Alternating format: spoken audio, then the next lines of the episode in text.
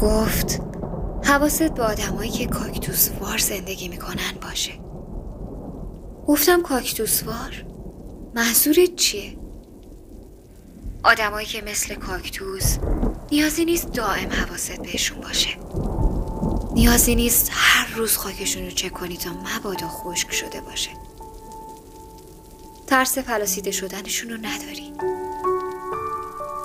به خیالت خیلی مقاومن اما یه روز که مثل روزهای دیگه مشغول رسیدن به بقیه گلای رنگ و رنگت هستی چشمت به کاکتوست میافته. می‌بینی زرد و پلاسیده شده و ریشاش خاکستر. تو تازه همون روز می‌فهمی. کاکتوس ها میمیرن.